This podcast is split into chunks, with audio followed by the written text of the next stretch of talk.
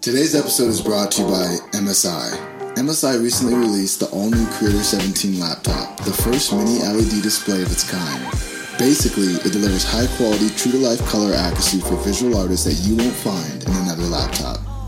If you're a content creator looking for a device to bring your creations to life, look no further than the MSI Creator 17.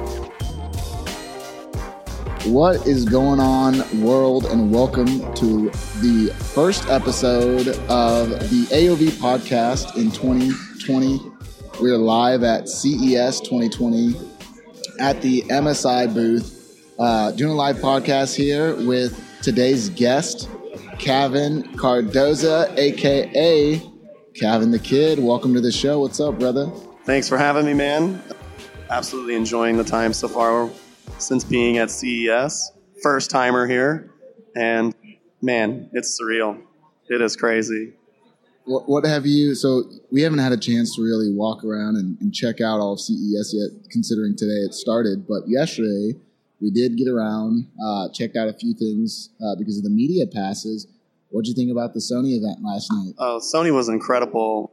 Those those headphones they're putting out, and correct me, they're the The XM3s, the Sony Yeah, XM3s, with the XM3s. 360 audio. holy crap.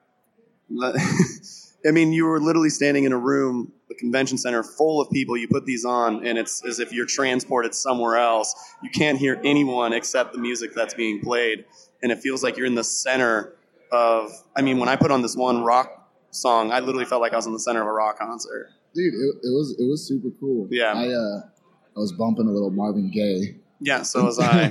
yeah, it was it was suggested Well, that dude, that's what I start with. welcome. I'm super stoked to be here with you. For those of you that don't know, Kevin is a fantastic friend of mine.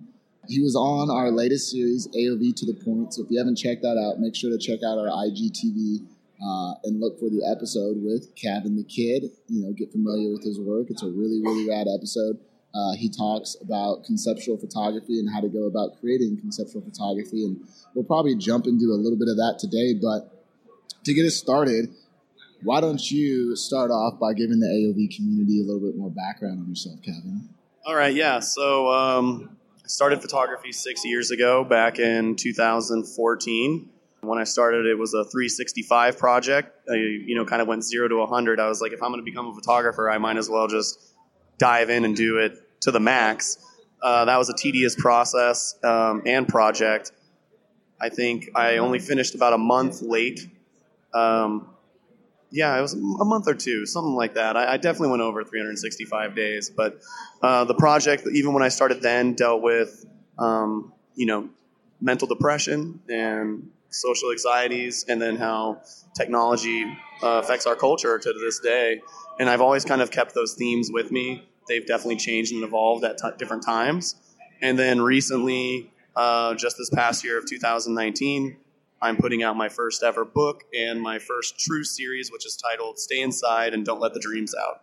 Dude, that is epic. When is that? Uh, when, do you have an idea when that's coming out this year? It'll either be the end of February or beginning of March. Ooh, I'm putting you on the spot. End of February, early March. Yep, yep. All right, bro. You better deliver. You gotta be like Tesla. I know, right? Um, I'm gonna show up and uh, maybe the book might fall apart or something while presenting it, but it'll be okay. yeah, dude. I'm I'm really excited. What was the inspiration behind the book?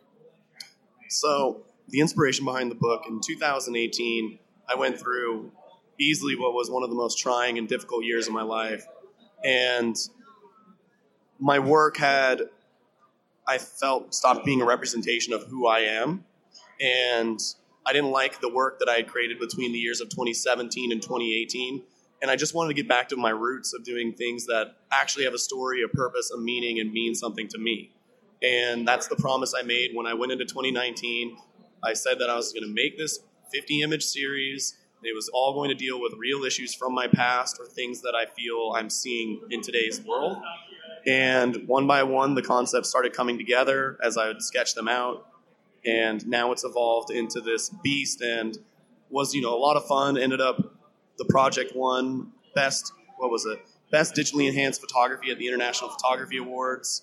Um, Congrats. Thank you. Yeah. It also, one of the pieces from the project was in Beautiful Bizarre's um, top 25 for their uh, art prize award.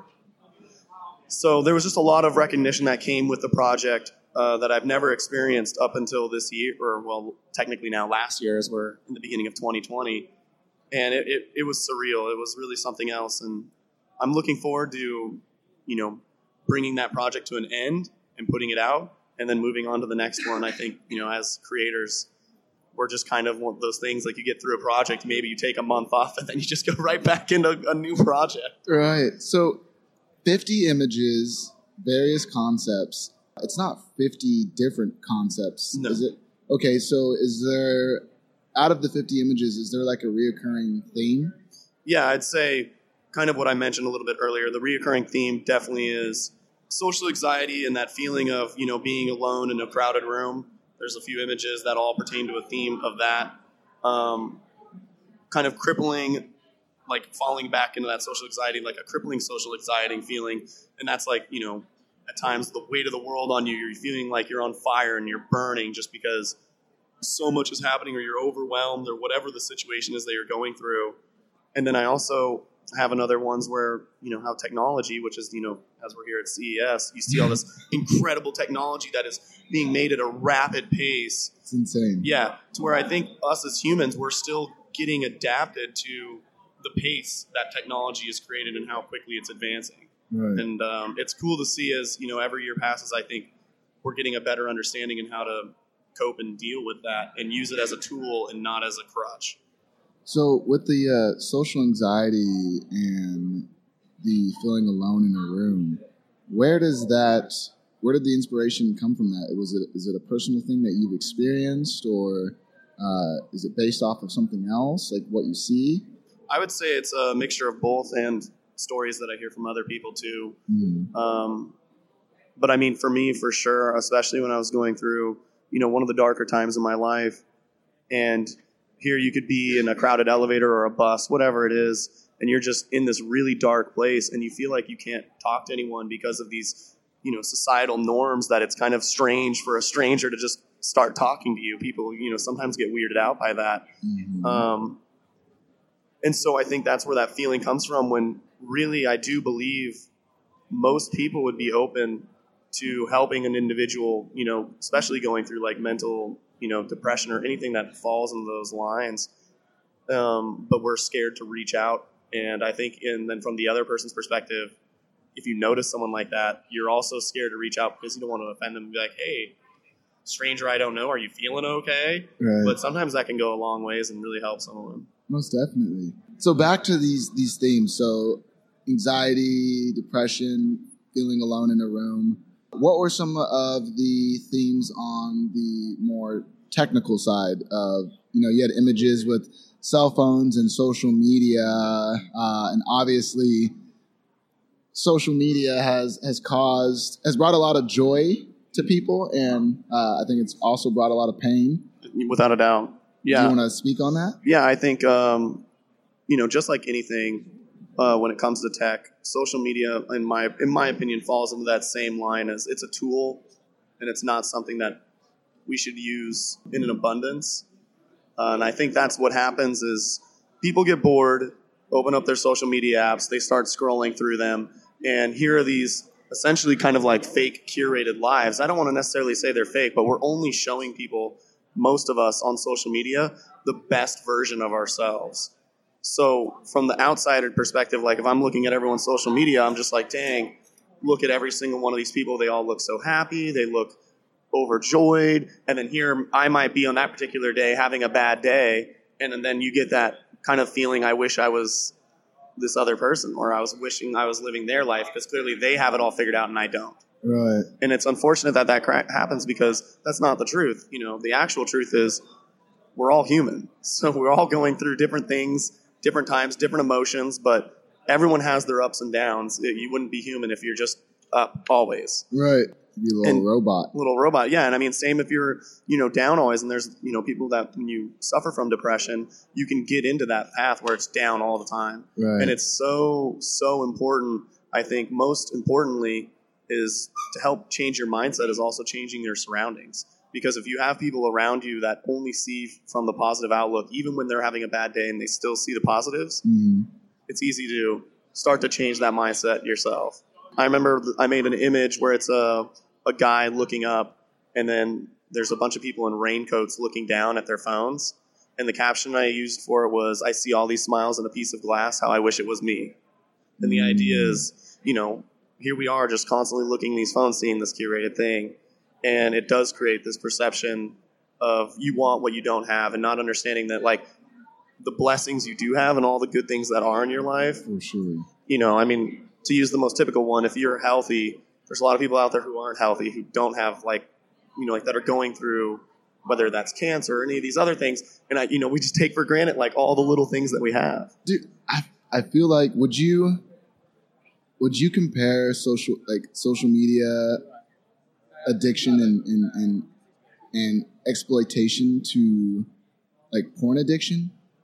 Um, I, I would say I almost feel like it's the new porn in a Kind in a, of, in, a, yeah. in, a, in a weird way. like yes, I some say, people. Yeah, yes and no in the sense of um, I definitely think there's uh, some form of addiction there because, for instance, you make a post and let's say you get let's say you normally never even get like 200 300 likes and all of a sudden you get it and you get like 200 300 there's this like shot of dopamine that where you're just like whoa i'm like dope but it's so brief and it's not real. Right. you know it's not the same feeling as um i don't know whenever you help someone genuinely like out of your thing where you have no things like you're trying to benefit from like i'm just gonna help and then like that person's you know comes back oh my god thank you like you, you did there's this like weird tingle you get inside and i feel like that's lasting right. it's different than the the social media fix that we get um, but yeah i think you know there's there's definitely aspects because like a lot of my work always pertains to the bad but there's so many you know beautiful benefits of it i just think it's about using it in moderation and in balance Right. So, what did you personally do to kind of cope with some of these things that you were experiencing as an artist? Well first and foremost i just stopped using like stopped checking it as much.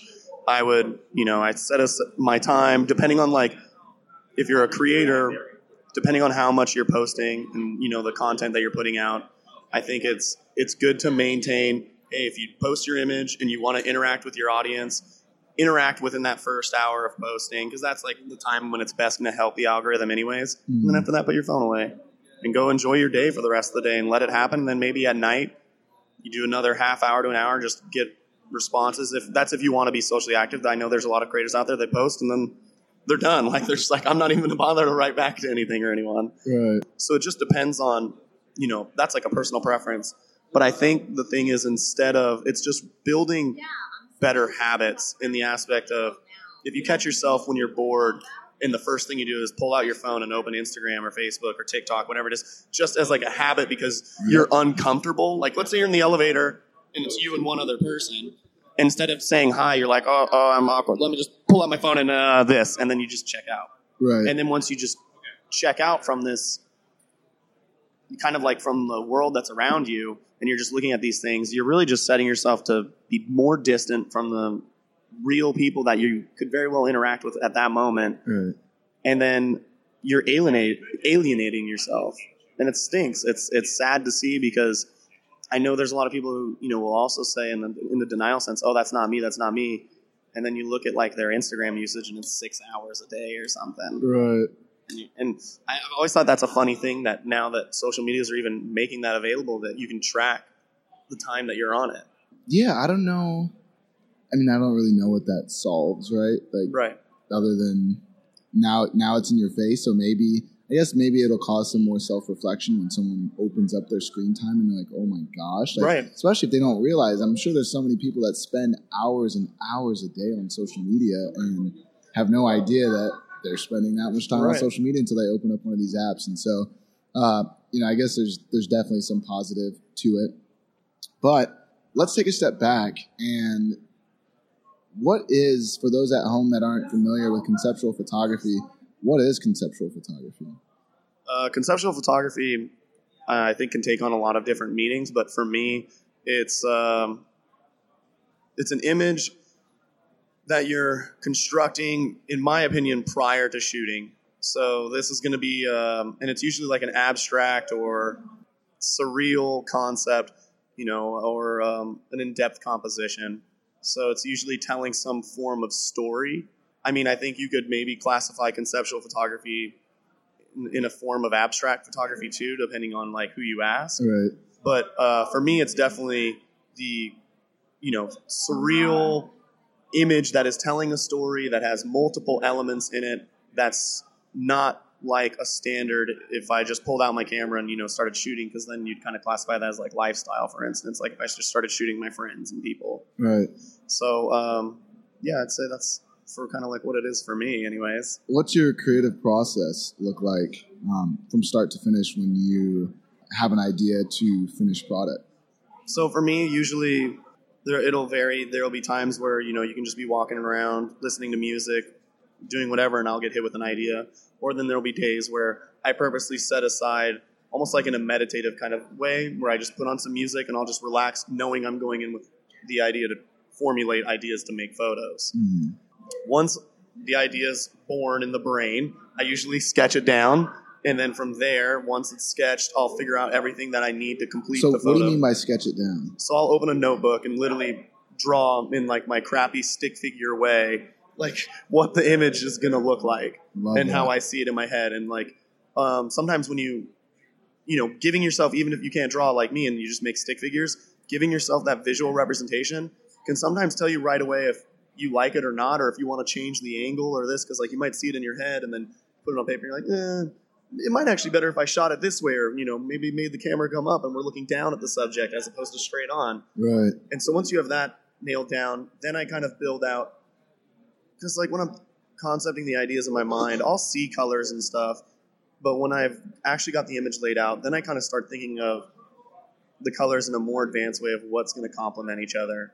Um, like for instance, in this past project, the Stay Inside project, I really fell in love with yellow and black because I think they're just so great contrasting colors. Right. So there's a lot of yellow and black color themes in Just mine. like straight yellow. Yeah, yeah, yeah. Or- like where I'd use a. You got a specific Pantone. Like, is it a Oh no, I, I I'll I'll jump there. I think if you put them, all my yellow images side by side, I think each one's different, like Yeah. of what yellow it is. Um, but just that color tone is is really cool. And then another one I really like. I always have liked blues, and then um, kind of like soft blue, white, and browns mixed together. Mhm. So once I figure out the colors that are going to go with it and the props that I'm going to need to acquire, all the things, and sometimes they might require like a mask, and so Mhm. I craft and do all my own crafting as well. So then I'll go. So, where did you learn how to? I've seen your mask. Your masks are incredible. How Thanks. did you? Uh, like, how did you learn that? just YouTube? no, it, buying hot glue and just start gluing stuff, and then you start evolving. Like I- I think you know, over time, I started to watch some YouTube videos.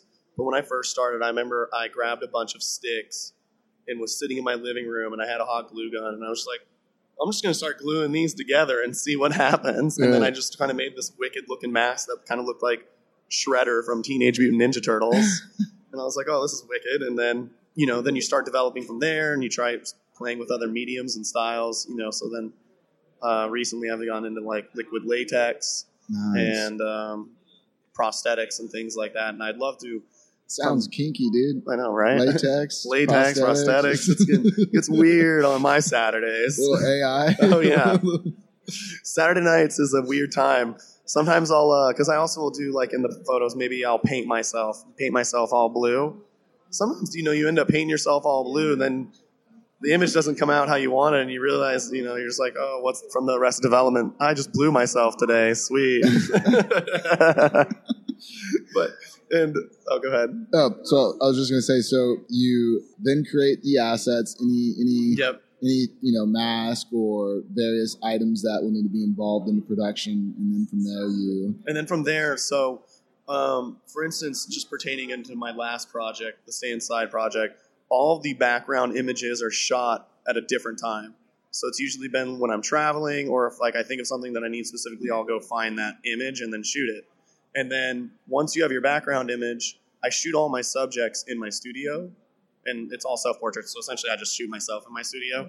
But what I'll do is I take the background, and let's say it's a guy walking through the field, and the sun's coming from the left side. I'll make sure you know I set up my lights and everything to complement that, so it's coming from the left side. So the subject is going to match the background lighting wise already. Mm. And then once you bring it, you know, once you shoot the the subject, and now you've got essentially your pieces. Then I go into Photoshop, and that's when essentially before I even touch anything on a coloring level, I just build. So you start building the image from adding your subject in. If you need to add any other stuff to the foreground, whatever it ends up being, or you want to add some trees or a different sky, whatever it is, you get all of that built, and then step by step, I start to color it to where they match. Gotcha. So by build, you mean uh, like compositing Yes. the the various elements that create the finished image? That's exactly it. Yeah. So taking each asset, placing it in the image to where, let's say when it's done, we'll call it the first edit is done.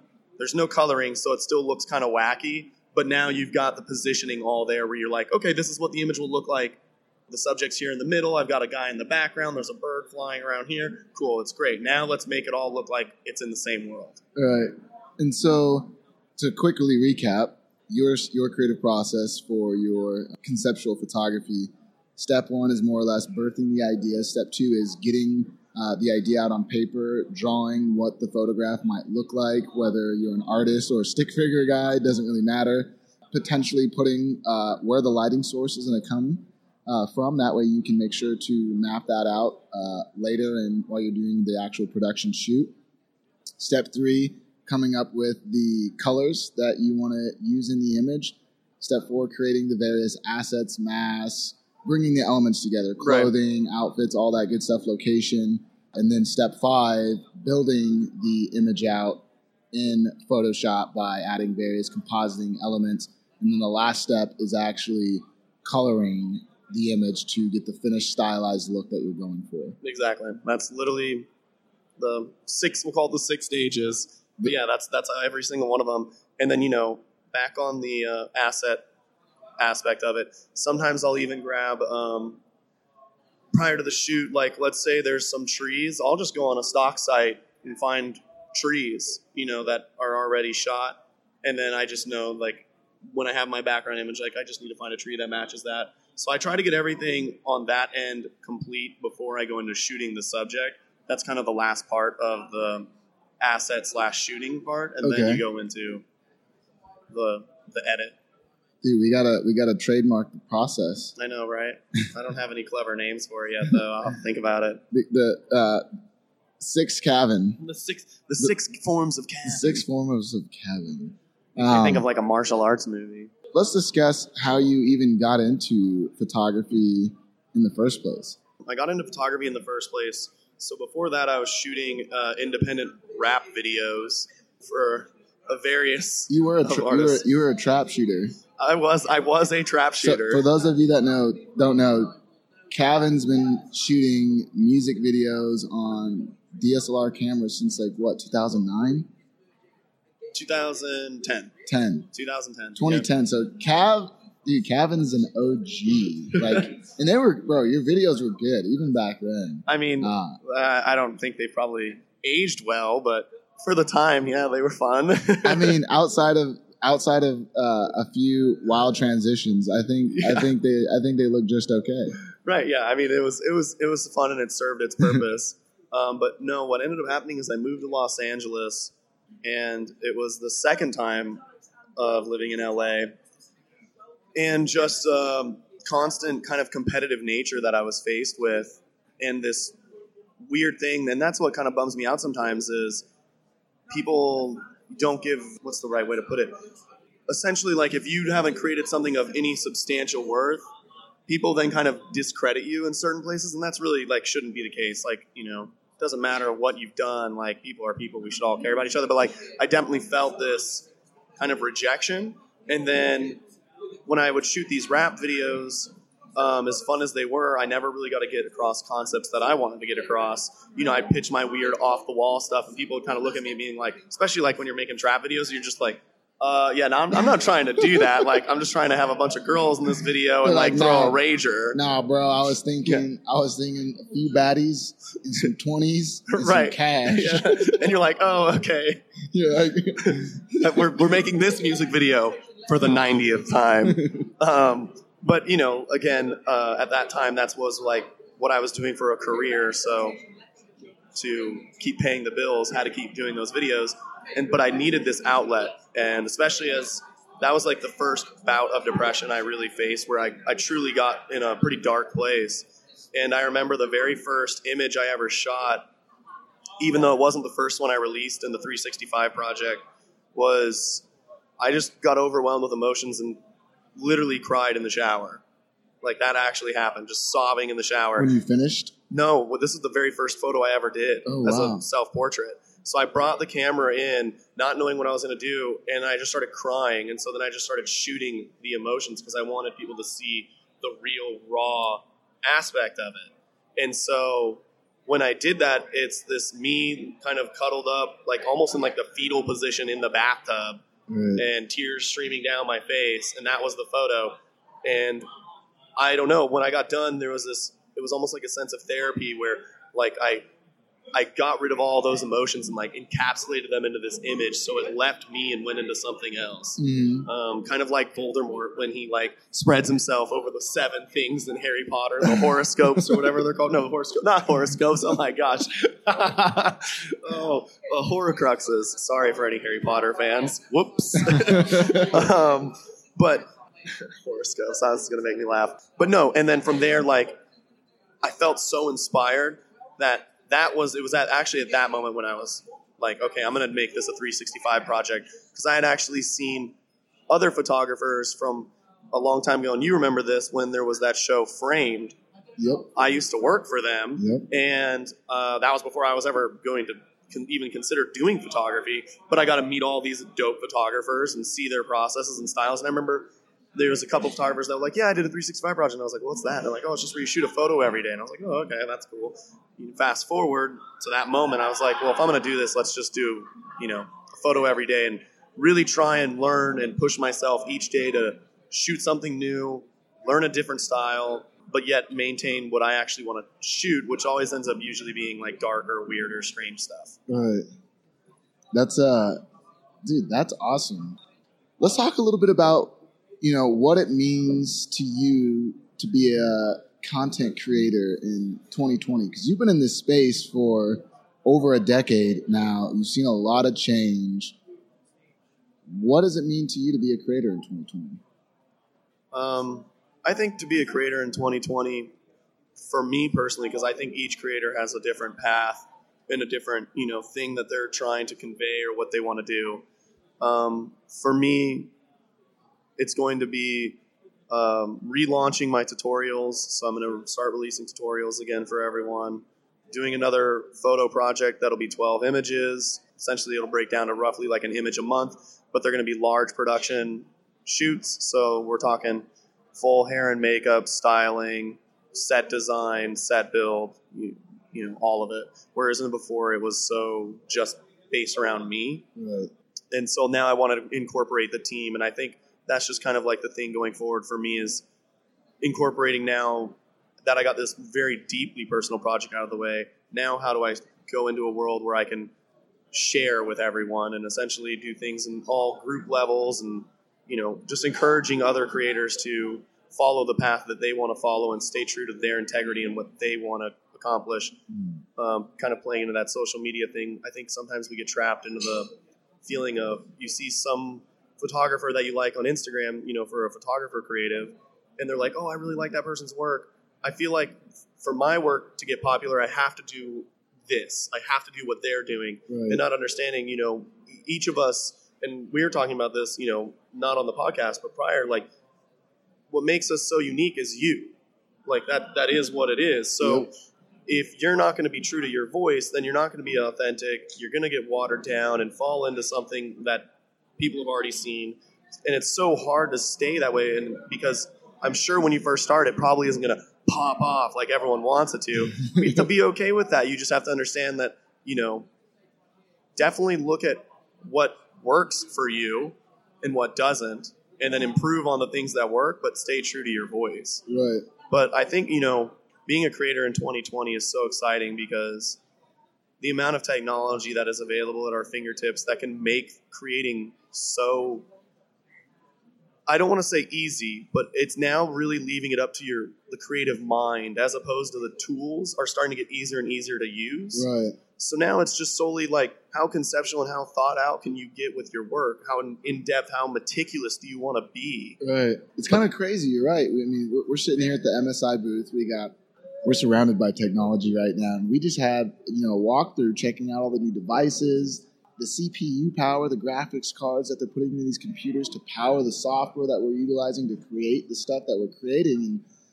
and AI like Luminar, you know, Luminar has all these AI sky replacement, AI portrait enhance for skin, and all this stuff. And, and you're right, everyone's going to be able to create anything.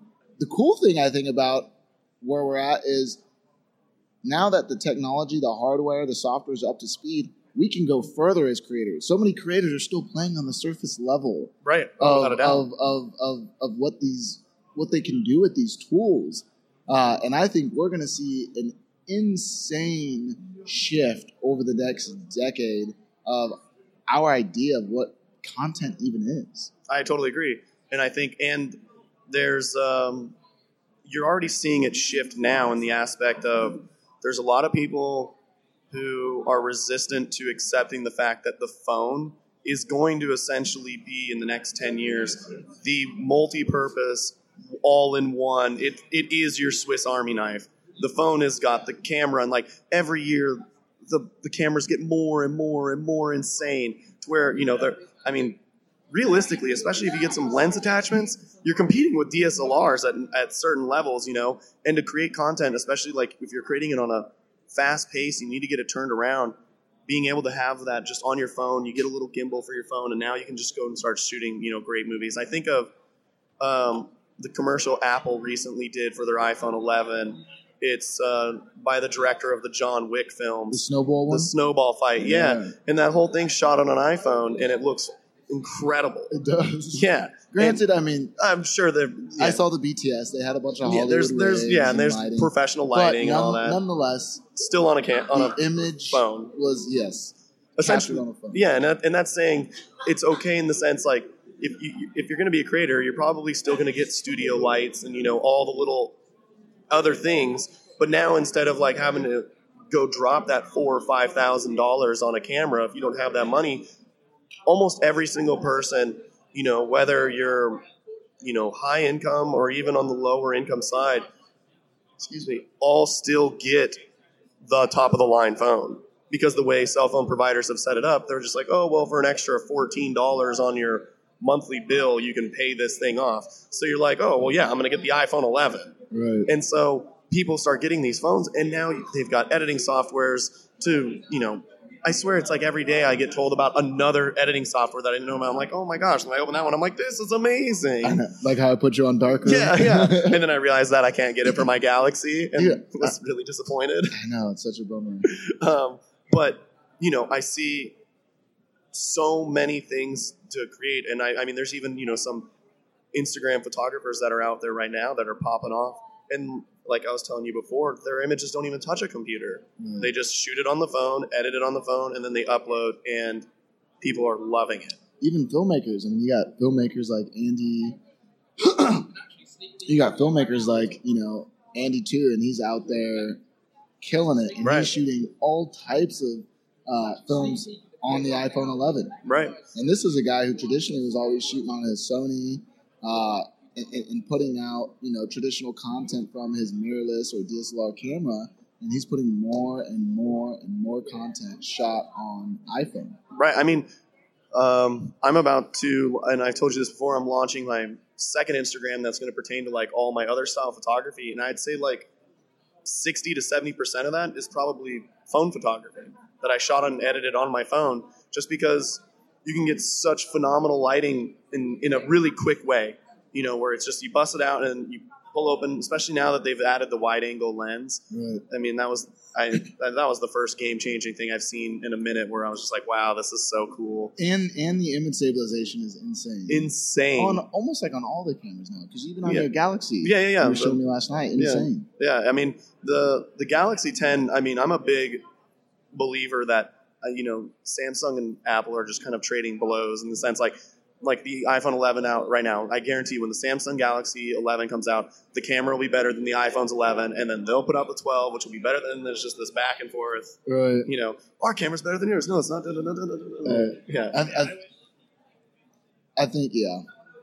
I feel like obviously they have the technology to push things forward, but I, I, I think I think they all communicate to some extent and, and, and keep the incremental change so that they can all make their money on the iterative devices in between. Without a doubt. you know, But the thing that I think would be interesting, and I wouldn't be surprised, is if cell phones from 10 years from this moment that we're sitting here would double in price, if not maybe even more.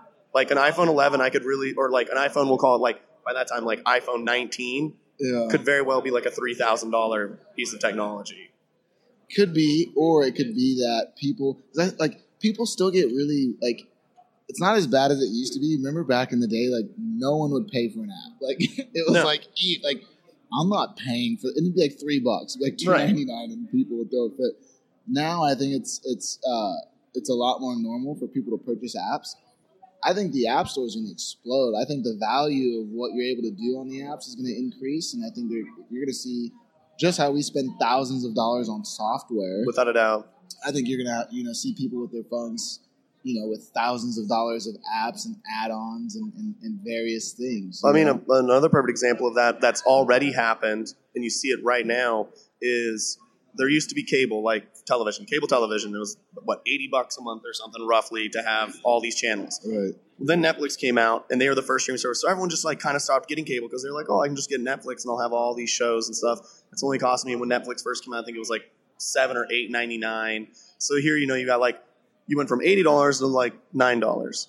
Now fast forward, and every company on the planet seems to be making a streaming service.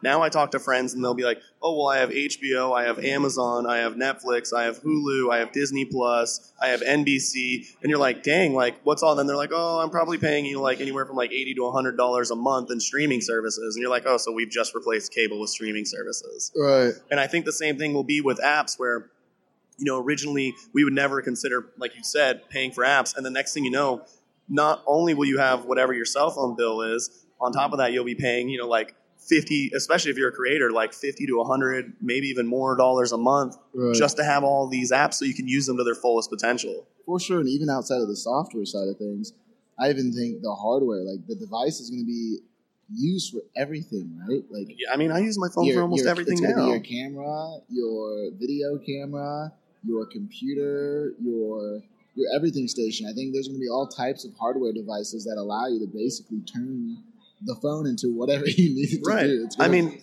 it's going to be the ultimate tool. that was like when I was telling you when I would when I was guess doing my is, my show Photo Forge, and my I didn't have a mic at the time, so my phone actually had a pretty good mic. So I literally duct taped it to a light stand and would use it as a boom, Right. and the audio was great. So I mean, it really is like a multifaceted tool, and I mean, and the more, and that's what I was kind of saying. The more we stop using it as um, I'm trying to think of the right word, but in the sense where we become obsessed with the things that don't serve us, and that's just randomly scrolling Facebook for an hour and reading a bunch of memes. That's not actually doing anything for you or, or you know helping you in any way. Right. But there is so many things where it's like, you know, if you find yourself getting bored and you want to be on your phone, pull open an, an app and download it and teach yourself that app. Usually, most apps are pretty simple. Within you spend 30 minutes to an hour on it, you're going to be an expert on it. Right. So it's just like pull open the app, play around with it, get familiar, and now that's another tool set that you can add to the arsenal that you're creating as a creator. I think the thing that um, limits a creator is when you become stagnant. When you become to the point where you're like, you know what, I know, I know enough. I don't need to know more.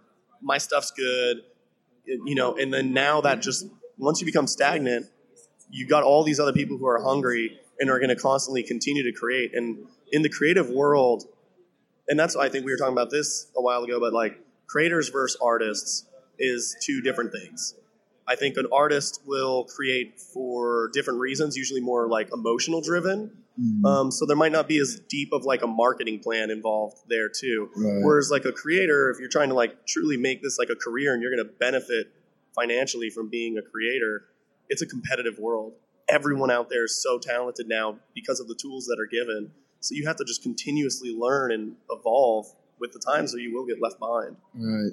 It's almost like artists too. Like, I mean, I guess artists make things for other people, but they they make them oftentimes from within, right? From Right. their own expression, uh, and then it becomes a gift to people.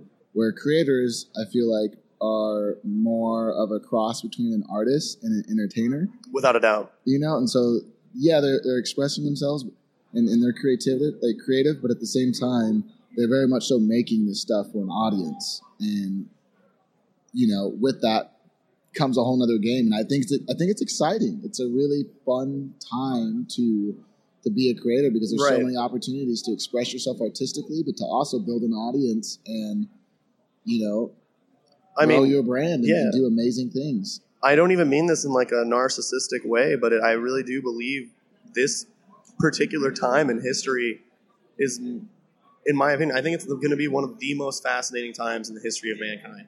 Even when we get into the future and tech continues to evolve, because from around the 90s to now, the last 30 years, the amount of changes and at the pace that it happened, and it's like the birth of the creator. The creator didn't exist before that. There was Right.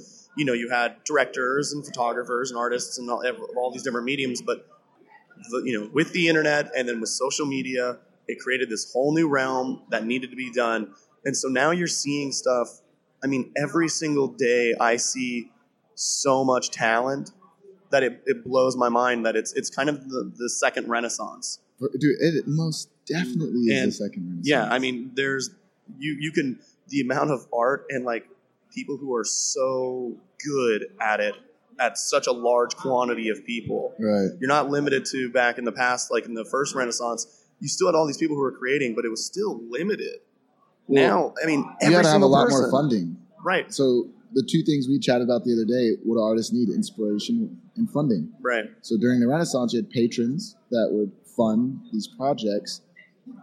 Now, because of the tools have brought down the price of creating in the first place, you don't necessarily need as much funding. Granted, the ideas I think are maybe bigger depending on how you're going about creating the content, and lots of ideas do need funding. Still. Right. Uh, but I think that's a major difference. Yeah, but I think also the other thing too now is, you know, brands, um, you know, for instance, even like MSI and stuff, they're now more willing to work with creators because they see this influx of content, and it's just you know you can hire and get and work with creators to help them convey what they want to convey with their brand Right. and it was never like that before you know like think about like in the 90s if i was hitting up sony or someone was like hey like before the internet i'm a photographer guy and uh, i would love if they just be like why are you talking to us right, Right. now but now like you have so many people it's just you can hit all these new audiences and these new neat like you know like all, every different niche of photography now can be I don't want to say exploited because that's like kind of like a bad word, but you know what I mean, like used and taken advantage of in that Well, the, the landscape's changed, right? Before we were force fed media from a small group of people. right, Media has become decentralized, where social media has, has made it available for all of us to consume media from each other. right, And you have the consumers, which are most people, and then you have the creators, right, that are creating the media that people are consuming. And I think it's important for those people that spend a lot of time on social media, going back to what we were talking about with social media addiction and stuff. Remember, remember why you do this, and remember who you are. You're a creator. That means you should be spending eighty percent of your time creating, not consuming. exactly. And there's a big difference between the, the flip. If you're if you're creating twenty percent of the time, and most of your time you're just online consuming, you're not a creator. You're a consumer. Right. Well, and I also think you know, there's nothing wrong with like appreciating a bunch of art. For instance, like all the things on my Instagram that I see when I if I open mine and decide to scroll through, Right. it's all usually art based. But at the same time, you the fact that we're able to intake so much so fast, I think can like put people down and of expressing their own ideas. Because like, what happens if you're scrolling and you see something that's like similar to an idea you had? It's not the same, but it's similar, and now you get kind of defeated. You're like, oh well, someone already did it, so why am I going to make it? And I think that, like you said, it's limiting that, focusing 80% on grading. There's seven plus billion people on the world. We're naturally going to probably, at some point or another, create something similar to someone else. Right. Like, it's just going to happen. but I don't think you let that stop you. You just keep moving. You just keep creating, keep creating, keep creating, and keep pushing yourself. I mean, if you don't push yourself and have this desire and need and want to see things bigger, not even bigger, but just more in depth and how it can really evolve, then you you know like I don't know if like uh, it's meant for you to be a creator. And that's no disrespect to anyone you know that's wanted, but like there does come this like kind of crazy obsession of just wanting to get things out and create and and dive into that world. Right. I well, I think there's also levels of creator. Without a doubt. Right. There's levels of creators, and we won't dive too deep in, into that today. But No. there definitely is levels. You know, entry versus professional and everything in between. Right. But back to what you're saying, it is an extremely exciting time to be alive with all the creating going on, with all the stimulation from just the onslaught of content coming your way. How do you stay inspired in today's world? Um, I mean, for me, the inspiration comes from being able to tell a story. I mean, that's the coolest thing, I think. Being able to tell a story and actually put it out there and share it with the world. Having that, those, and that's where like the things I do like about social media, having that stuff available to where you can just go out there and share it with an audience. And then that audience, you know, continues to grow. And, um, I've met so many incredible people through creating. You know, I've, I've created work and been able to share it on a platform. You meet someone on the internet and you just start talking to them. The next thing you know, when you're traveling, you're like, oh, hey, I'm in New York. And then you actually get to go hang out with that person. And then you get to meet them and then you get to see an entirely another perspective and another, you know, side of creativity. And I think the thing is that we lose is, and, and that it's still there and a lot of people still practice this, which is phenomenal, is instead of just having these online relationships, but making sure you make the effort to meet these people in person and, and get those perspectives, the more time you spend around other creators, it only helps you become a better creator as well. Absolutely, especially if you're hanging out with creators that are better than you, you know, creators Always. that you look up to, Always, yeah. uh, creators that you want to learn various things from, and uh, but I would even say like if there's like a creator that like I want it's also know, the energy too, right, just right, being energy, yeah. Around the energy. Period. But like there's you know people who I'd say were like who are like beginning creators that I've hung out with in the past, and even from them I've learned things that I was like because they just especially if they're self-taught, they they might have weird things that they did on their own that they just discovered, and you're like, oh, I never thought to edit something like that, and then it's just like I'm going to add that to my pocket and you know use that for later. So yeah, I'm I'm always Some- Something to learn from everyone. right, and I'm always like I'm not ever going to go in there and try and be the the teacher when I hang out. I mean, if someone's going to ask me a question, I'm definitely going to give them my opinion and my advice, but I'm not I'm not saying I'm right every time. Right. And I'm definitely going to be someone, or if I see someone and I like it, I'm going to ask you how you did it and be like, well, I want the breakdown on this because, you know, that that's me showing my appreciation for your work. And naturally, at the same time, I'd want to add that weapon to my arsenal as well. right. So, I love it. Um, what do you think the state of like? What do you think collaboration is going to look like over the next decade, creatively? I mean, I think it's just going to continue to grow. I think already I've, the collaborations that I see now are, especially just in the photography world, are phenomenal. Just seeing, you know, models, makeup artists, photographers, stylists all come together and sometimes coming together when it's not even a, you know, like a paid project, we'll call it. Just, Right. you know, it's solely passion driven and uh, everyone, you know, sacrificing their time and their effort to bring this piece because it's um, you know it brings them happiness and i think when you're hanging out with a group of people who have a similar mind state in the aspect of creating and wanting to see a project through from beginning to end there's just this exhilarating feeling that you get that you just don't want to let go i know like when i'm shooting and especially if i'm doing like a bigger shot and stuff i don't want the day to end. I just i'm having too much fun. I'm just like guys can we stay here for 12 hours and just keep doing this? And you know i'm sure at times some people don't don't want to do that. Right. but i'm but I, I i i really enjoy it. And i think collaboration is going to be it's only going to grow. I really do believe that. Um, i think people people just you, you get you just you get so much from working with someone else. Well, I think the space is also growing, if that makes sense in a weird way. Like, we, I feel like we've been in this renaissance for years now. Yeah. And we got a long way to go. It's going to be, it's, it's, it's not something that starts and ends quickly. And I think as we get deeper into it, uh, I think a lot of people are shedding the competitive layer. I think there was a time where Oh, the sure. industry as a whole it was so new and no one wanted to share their secrets. No one wanted to help anyone. People were making money for the first time ever, like as creatives, and there was a lot of just competition. And I feel like uh, a lot of those walls and barriers have been dropping. And I think in the next decade, we're going to just see tons and tons of collaboration and sharing of knowledge and, and tools and resources. And, and that's what's going to allow, I think, the community and the, the space as a whole to really thrive. And that's when I think you'll really see the best content, the deepest stories, uh, the, you know, just epic, epic creations. I think, I think that's when that stuff happens is when there's, there's true collaboration because it's really difficult to accomplish great things on your own. Oh, without a doubt. I mean, and you know, I mean, most most people, especially like when you're first starting as a creator, um, you still need to have some form of income. So you're probably working a job while creating. So like time comes into a play. So like you said, doing it by yourself, that's just adding more and more time on you. Where it's like when you can do it in a collaborative effort and everyone takes a piece to create this thing, it makes it possible. And then all of a sudden, these creators can, can grow and grow and then next thing you know they start making money and then they don't need to work their job they leave their job and then they fully invest in themselves and then boom that's when it goes next thing you know you're working for yourself Right.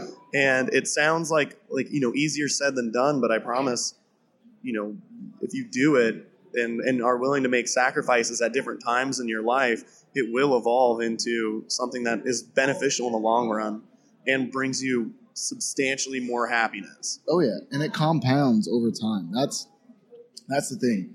Year one as a creative may be difficult to like, but just realize the longer you stay in it, the more hours you put in, the more iterations I should say you put in.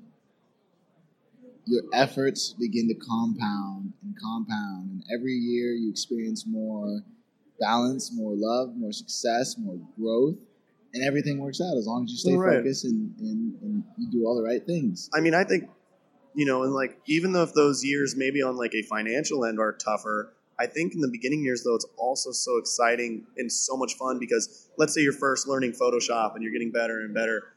I like, I remember around like image like 170 in my 365 project was the first time I felt like I truly edited an image good. And I looked at it and I was just like, I this this feeling I got. I'm just like, dang, that's so awesome, you know, like.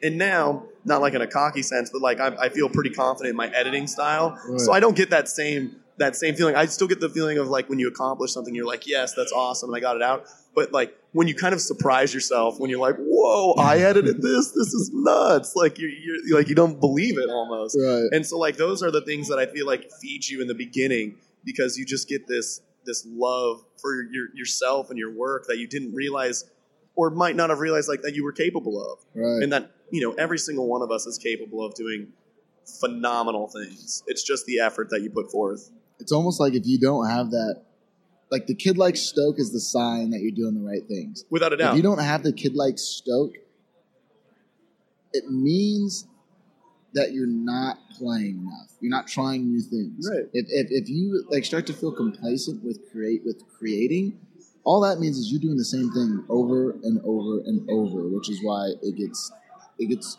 dreary. right. But when you're doing It becomes new work. things and you're playing and you're experimenting and you're thinking outside the box, it's so exciting because you never know what to expect, what might happen. Uh, that's the roller coaster of, of creativity and ideation, you know?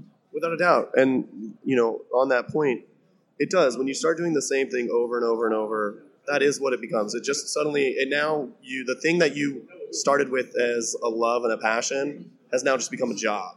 Right. and like you don't want that to ever you know come to be now don't get me wrong are there going to be days where especially like once you start working you know like for clients and you have all this other stuff where um it can be tedious because you're going to be let's say for instance you know i've done video edits where i'm up for 16 straight hours just editing um, but at the same time i'm still having this fun while I'm doing it because I'm trying new things or like, oh, you know, like what about this? And you get so involved in the process. Right. Um, but when you stop experimenting and trying something new, it definitely will start to get dreary. I mean, I've run into that, and I think every creator at some point or another will run into it. Unfortunately, it just happens. I think that's the that's the that's the grit though, right? Like that's that's what creators do. We're builders, Right. and some people may look at like a 16 hour day as oh my gosh that's rough but back to like what i was saying if you're doing the thing you enjoy and you're being playful it's easy to go in like it's it's easy not to say it's still not exhausting i mean things are things can can be exhausting physically because it's just 16 hours is a long Right. That's a long time. But mentally, as far as stimulation, like, I mean, it's easy Right. to get sucked into that vortex of flow and just fall into your work. And and and one and it's it's it's gratifying when you complete something. Right. You get to build something and see the finished product, and a lot of times you don't want to stop because it's more rewarding to just keep going in the finish. Oh, I mean, a perfect example is sometimes where I'll I'll shoot myself in the foot in like a funny way is I'll be editing a photo, right? And then let's say I have a shoot the next day and it starts at seven, but I'm just in a flow and I'm moving and it's 11 p.m. and I'm like, oh man, I'm still editing. Now it's midnight and now it's one and now it's two. You're not realizing that it's getting later because you're having so much fun. Right. And so then the next thing you know, you only end up getting three hours of sleep, and then you have to go shoot the next day, and you're like, "Whoops!" but but you, you just get so locked in a flow that you it's like you can't stop. Right. And and you can't. I don't. And when inspiration strikes, you always, always, always, always take action. Right. Always, because it's not always there. You don't always have that energy. And so, as creators, I've realized in my own experience that we work in sprints. Like, yes, we work in these high energy sprints, and then when you don't have that energy and you don't have that inspiration, that's it's time to take a break. You finish your sprint, you take a break, you hang out for a few days, whatever it is, do different types of things, read, relax, uh, love yourself, you know, get a massage, do whatever Right. you do, and then once you got your energy back and you're feeling good, oftentimes, boom, inspiration and, and, and, and energy strikes, and you want to do something again and hit another sprint. exactly. I mean, I ran into that even on this last project with my Stay Inside project. Um, I got to, I think I had one image left to go with about three weeks left in the year, and I was trying to have it done image wise, not the book itself, but all the images done by the end of 2019. But I, I was burnt. And I didn't want to just make the last, because I, I technically have image 50 done. Like, Right. so I know the last image that's going, and then there's the one image 49 is missing.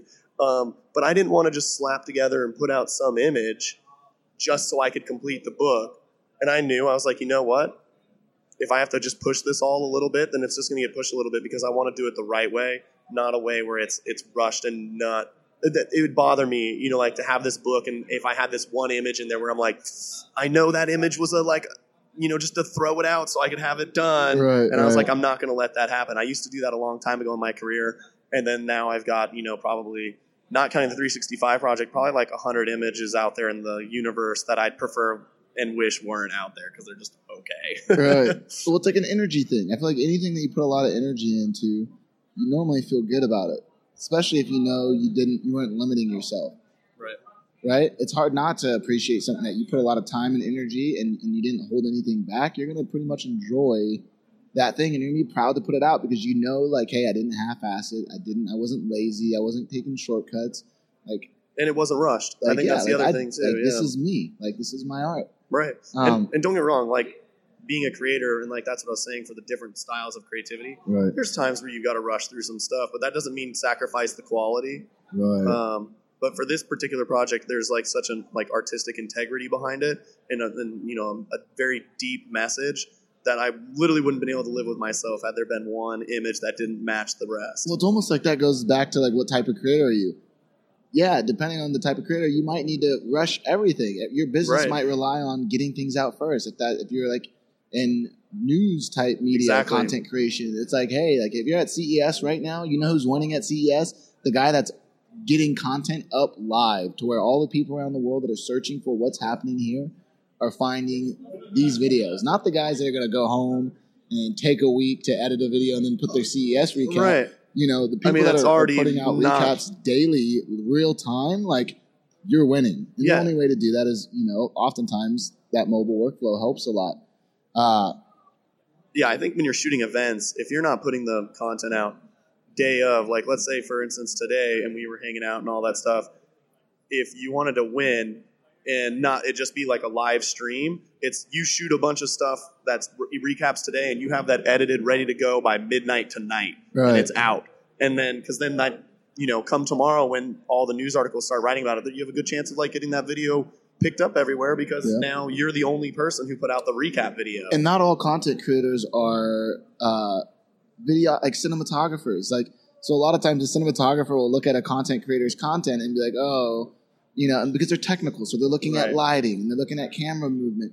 But it's like, what does that matter? The content is phenomenal. It's a phenomenal interview, or it's a phenomenal uh, educational piece, or it was funny. You know, Right. and that goes back to sometimes you have to rush or get things out, or things aren't perfect. And, and I guess content and, and art and everything is changing as a whole, and I feel like a lot of people still judge things, but they judge them for the wrong way. They're judging a guy's comedy skit as if it's supposed to be like some polished, awesome video. It's like it's not about the video. No, it's not it's- about the, the the the what lens was used, what camera used. What it's about is the punchline and the joke. Right. Like and that's all I mean, it's I, about. I feel like if know? it, if we were going to use comedy as the example, the main thing that I would invest in would just be, um, let's say, if you're recording videos, is a good mic. Because if you're audio driven, like that's which was what that would be. right. Um, you can get any kind of camera. You can record that on your phone. Right, Have a good mic. You know. And then do your jokes because you don't. It doesn't need to be shot on some high end fancy camera and like look like you know this is a Netflix. Not to say that it can't. no, no. I mean, There's nothing wrong, but more or there's less, nothing, nothing wrong with either content one. is content. Right. Create what you can create with the resources you have. Never let lack of resources keep you from creating something because at the end of the day, content reigns supreme. Story reigns supreme over quality, over creativity. Story And to, to add on to that, I mean, I think especially right now, playing back into the streaming services, there is such a need for good stories. Mhm. We're getting a lot of mediocre stories right now, especially like on the streaming service, like you know, television shows. Like just because there's so many, there's such a need for it. Right. So if you have the way to develop a unique and cool story, I mean, you'll win. I mean, a, a good story like will always, you know, trump a bad story every single time. I agree. Even if the bad story shot all pretty, done like to the highest level, but if you have like one that maybe it's a little not doesn't visually look as good as the other one, has like a little bit of flaws, but the story is incredible, the story will win. Right. Yeah. So I want to chat with you a little bit about social media real quick Yeah. because you got, you know, like 80, almost 90,000 followers on Instagram. I mean, you got amazing photographs on here, like what, you know, what you take, 36,000 likes, 600 something plus comments. How did you go about building such a strong and engaged brand and community around your body of work? Uh, how do you think that came about? Whether you consciously were making these choices or uh, because of the way that you built your career, like, you know, how did this all come about, you think? Um, I mean, in all honesty, all the like interaction and you know following and all that stuff that all happened this in well last year of 2019. Um, and I'm not like someone that really. I'm. How do I put this? Because it's it's like you're both. I'm not like a like chaser or anything like that. You know, like because uh, when I make the work, when I was especially like when I was coming out of my depression at the end of 2018, which was like the lowest ever, Mm. and when I started putting this work out, it was just more of, hey, this is the story I'm going to tell, and if you want to join, that's awesome. And when people comment and on it, one of the things that I like to do is, and that's what I was saying, I'll take an hour out of my day when I make the post in the morning, and I'll write back to everyone that starts commenting because I kind of look at it as if you're going to take the time out of your day to write something that you know kind about my work i'm going to take the time out of my day to respond to like let you know like hey i heard you and i'm really appreciative of that and that like Right. it connected with you and then you know sometimes you'll even get people who want to I, I wouldn't say hate on, but like you know are going to disagree with that you or like not whatever, and I'm going to talk to that person too because a lot of times um, if if someone's coming, you know, like kind of like with a crappy intent of just like trying to bring you down. If you're nice to them and you talk to them, it's usually that can switch, and the next thing you know, that person's following you, and they're like, "All right, your work's awesome," and it's just from just you know Right. not getting offended because like especially like with my style of work, I can't tell you how many times like people are like, "Oh, that, that that's not for me," Right. you know, it's so and dark. it's so dark. I mean, uh, which I don't know why people shy away from. From yeah, I I, mean, think, I think it's just like this thing that we the story we tell ourselves like bad things are evil's bad and that and it's not even evil. It's like No. it's just I mean, nothing in my work. just because it's not butterflies and rainbows doesn't mean like it's even like yeah, you know I mean, in my work, it's never meant to be like something where like I'm trying to spread negativity or evil or anything like that. For me, like especially when I did this project, it wanted to be the sobering truth. And sometimes, like when you to get like a message across and actually have it sink into someone's eyes, mm-hmm. I can't present it to you in like the, the, the like, hey, like this, like you know, times are rough in the world, but it's okay. Like check out this image. Like sometimes I'm just like, look, this is the reality and now you see it like what are you going to take from it are you going to make a change or are we going to continue to do the same thing Right. for instance like like some of my pictures like there's but I love that. It's just it's just thought provoking. It's like I'm not Right. here to preach. I'm not here to tell you to do this. All I'm saying is think This about this. is. This is Right. what it is. Hopefully, this image inspires you to take some type of action, whether it's physically, reading, mentally, you know, intellectually, whatever.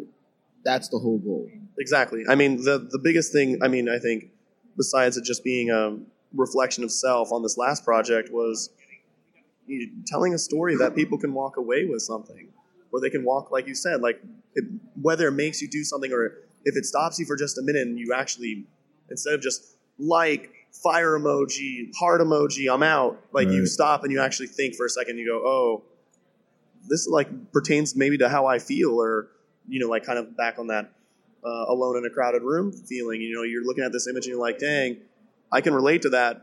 Maybe next time i'm in a crowded room like i make the effort even as awkward or as like nervous as you'll be is just to say hello to someone and Right. see where it goes. Like don't be afraid of the adventure of where life the unpredictability of life um, but back to what you were saying in the sense of like growing the following and stuff like that definitely engaging for me what Mhm. worked was engaging with the audience as people started writing back to me writing to And, them and not just the following, your brand, like Right. just your brand as a whole. yeah i mean it, a lot of it was engaging with other people it's social Right. media so be social and then um, i definitely took advantage of instagram's promotions so i think that's if But you talk about how you post, like your posting schedule. You're not oh You're right not just hacking content daily and tossing up any old photo. You're putting out one, you know, like tell. Yeah, so it's it's one photo a week, and then for instance, I've skipped days. Like today would normally have been a day because today's Tuesday, so it's every Tuesday at nine fifteen a.m. Pacific Standard Time is when I post,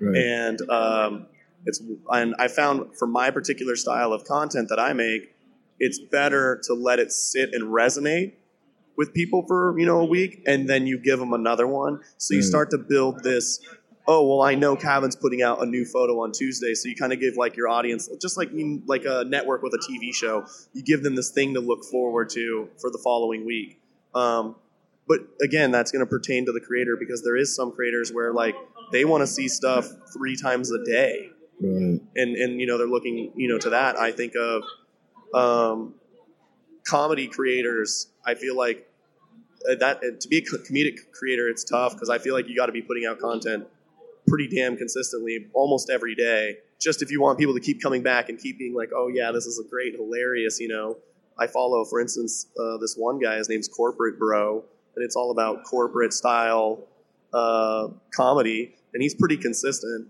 and it's hilarious I think.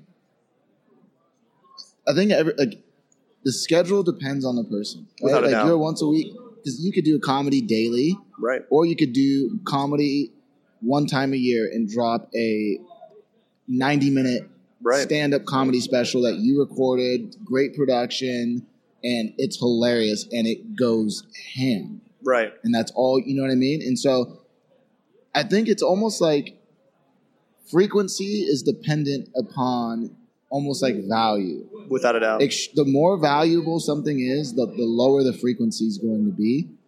The less valuable something is, the higher the frequency Right. has to be. And I mean, another thing that I realized pertaining to my stuff was with um, using Instagram promotions. It's kind of like you kind of contradict yourself. If, if this is kind of speaking from like again my work and the art, this doesn't apply to everyone. Right. But like, if I'm running a promotion on one of my posts, to post the very next day with something else is just kind of not really benefiting the fact that like why am I paying money to produce like to promote this post then because like I've essentially just thrown it down the gutter in, in the algorithm Right. because now I have a new post that Instagram's going to be like hey I need to show this to everyone you know because this is new Right. Whereas when you leave that one and it starts gaining more through your promotion, you start gaining more likes and comments, it's going to keep that relevancy up. So then, like, let's say there's someone who follows me because you know with the algorithm, you're Mhm. only a fraction of your followers are actually seeing what you're posting. But now, let's say there's a follower who hasn't seen my work in a few months, but because it's gained some traction and it's been out for two days, they might just show it in their newsfeed Right. and, and even though it'll say two days ago was when it posted, it'll be like when they open their Instagram, boom, it's right there. Right. Because I've even noticed that on mine, where I'll open it, and there'll be times where it's a page that I I forgot that I even followed, and then all of a sudden it's like I see a post, I'm like, oh, that's amazing, and it's like was posted three days ago, and I'm like, well, that's weird, and then you scroll down, and the very next post is like posted 11 minutes ago from someone else. Right. So that's how you see the relevancy of something sticking around. do you um do you just run like your promotions to your followers? Are you running them to like custom audiences? I do both. Okay. Yeah, I definitely. I mean, the as your your fan base continues to grow, it's great to be able to actually serve all of them um, because I mean the, the algorithm really does just crush the percentages.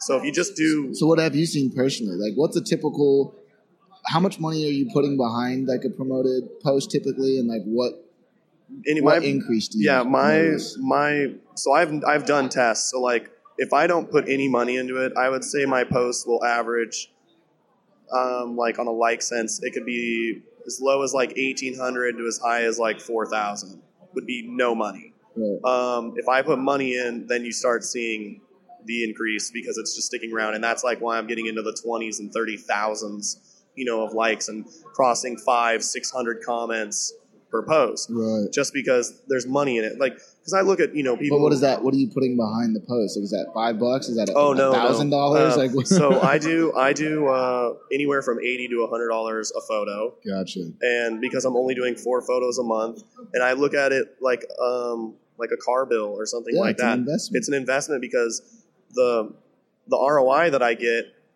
from what I sell in my store and you know like what it does for me and like jobs it helps me get through my work getting seen by more people and getting shared by more people Right. all ends up like making that cost actually like because when people hear that they're like holy crap a hundred dollars for a post that's so much and you're But like I think you value your work though. Like I it's do, like yeah. you, if, if you were just putting out whatever daily photo, I Oh, guarantee you, I wouldn't. you would I wouldn't. putting No way. No way. And it's because of that it's like I'm only putting a photo out once a week, so I'm not like you know, you know. If I mean, I think though, if you're someone who puts out content all the time, it's still not a bad idea to maybe look at like three bucks, five bucks. You'll get a little bump, and maybe target not just your audience. That was when I would target like um, depending on what you are, you know, like if you're looking for like very local, centralized stuff, like I live in Los Angeles. If I only want Los Angeles people to follow me, I can target it that way. Right. But it's gonna, you're gonna be paying a lot for those clicks, a lot of money, Right. especially like depending on like the hashtags you're using to target. Like if you're doing like photography and Photoshop and stuff like that. Um, I promise you, there's major companies out there that will bid you into the ground. So you're gonna pay like you'll do five dollars, and if you do those, you'll see that like four dollars was one click, and you're just like, oh, I got a like from it, yay. right. Um, so I target um, when I'm trying to grow. The best thing to do is targeting countries that are in what you want, but maybe aren't America per se. Like. I'll always put America on there, and then I'll do posts where I'll promote just to America to boost that because that's where I live. But like some countries I love advertising in is and like would have helped me in print sales is New Zealand, Australia, the United Kingdom, Mm. Canada, uh, Germany.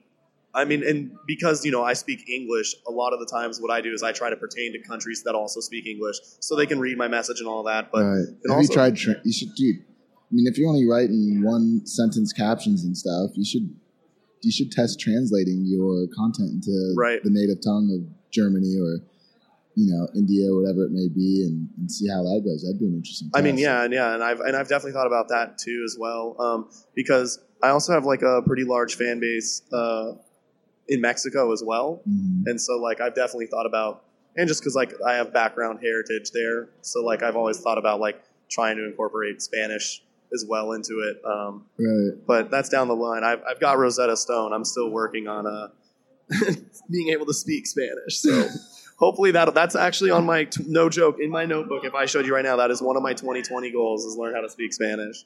Dude, I love it. Uh, Kavan, it's been really, really great chatting with you. Uh, to wrap up the podcast, would you like to share uh, some words with the AOV community? Um, yeah, I mean, I don't I don't know what I'd even say. Um, what, what does one say? Any, just leave them with something inspirational. Leave them on a leave them on a high note, baby. On a high note, um, 2020 I mean- vision. 2020, I think if every person that's a creator would just strive to learn, you know, like five to 10 new things this year and implement them in your work, I think uh, if you truly commit to that and not just like little things, like something that's like, you know, a little bit of an, un- like an undertaking, like you take this on, you're like, okay, here we go.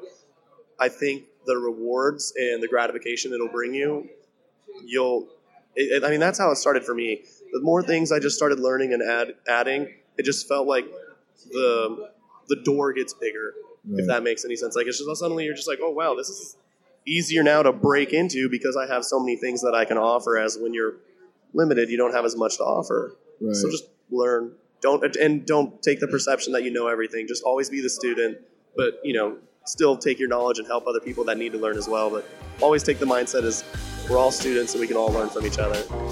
Ladies and gentlemen, Kavan the Kid at K A V A N T H E K I. D. Kavan the Kid. Make sure to follow him on Instagram and check him out. His work is amazing. And uh, be sure to share this episode with your friends, anyone that you guys know that you think would enjoy listening to this episode or get any value out of this.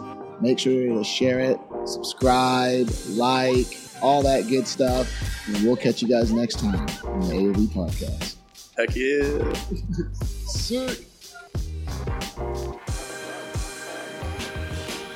Today's episode is brought to you by MSI. MSI recently released the all new Creator 17 laptop, the first mini LED display of its kind. Basically, it delivers high quality, true to life color accuracy for visual artists that you won't find in another laptop.